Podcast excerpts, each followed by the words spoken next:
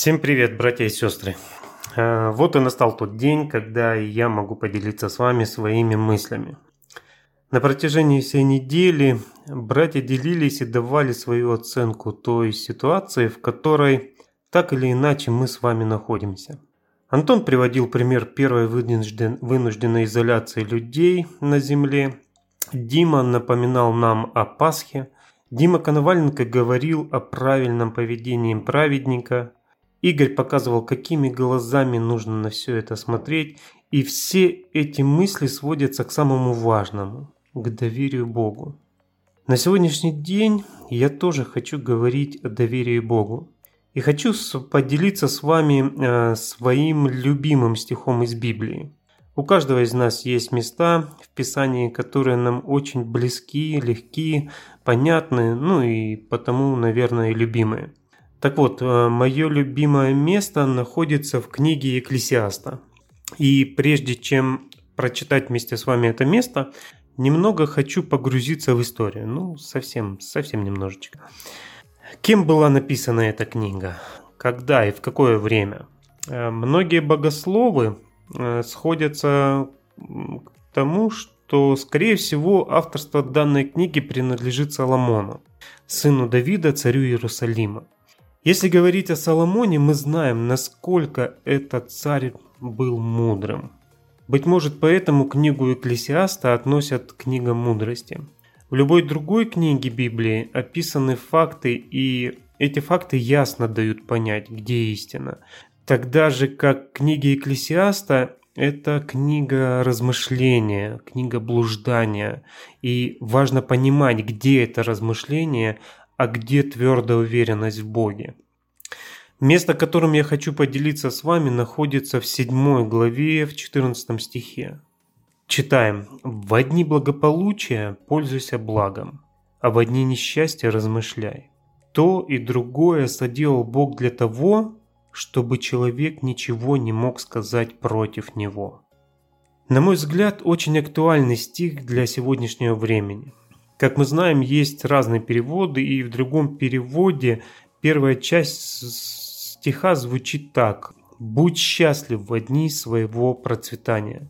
В этом месте Писания говорится о том, что наша жизнь будет иметь и удачные дни, когда мы будем довольны, довольны абсолютно всем, своими достижениями, своим достатком, э, можно сказать, будем на коне.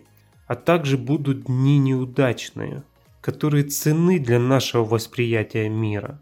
В чем-то смиряют нас, э, в чем-то очищают от эгоизма, учат обращаться за помощью к Богу, учат обращаться за помощью к другим людям. Все это и благополучие, и несчастье допускает Бог.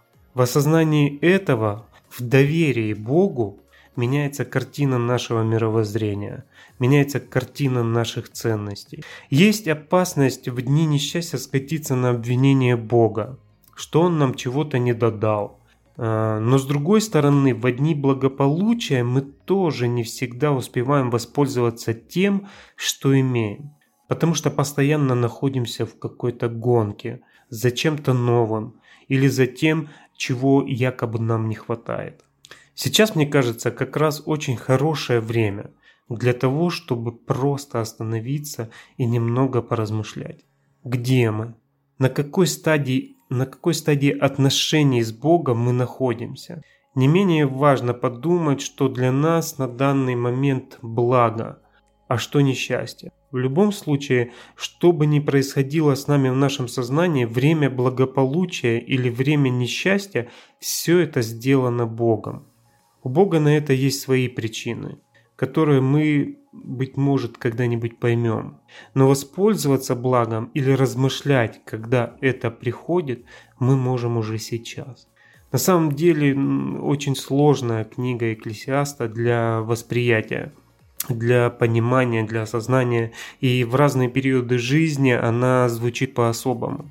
А темы, которые поднимает Экклесиаст, будут всегда актуальны.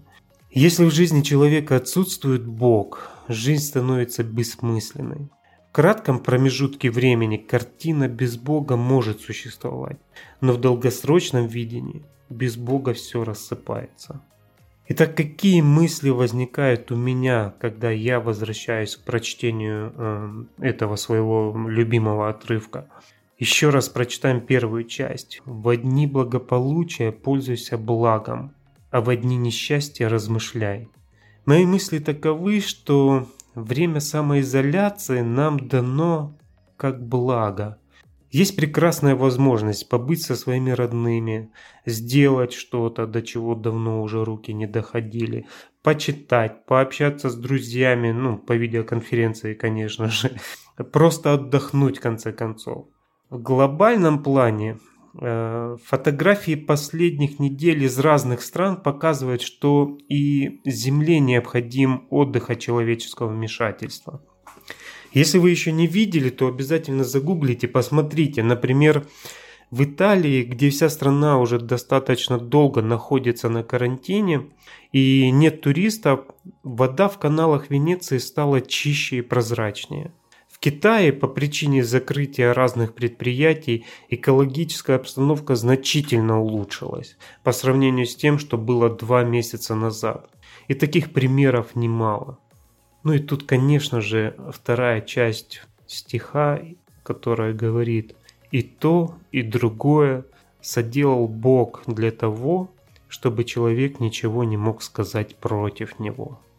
И то, и другое соделал Бог для того, чтобы человек ничего не мог сказать против него. Вот такие мои мысли на сегодняшний день. Не болейте. Всем-всем пока.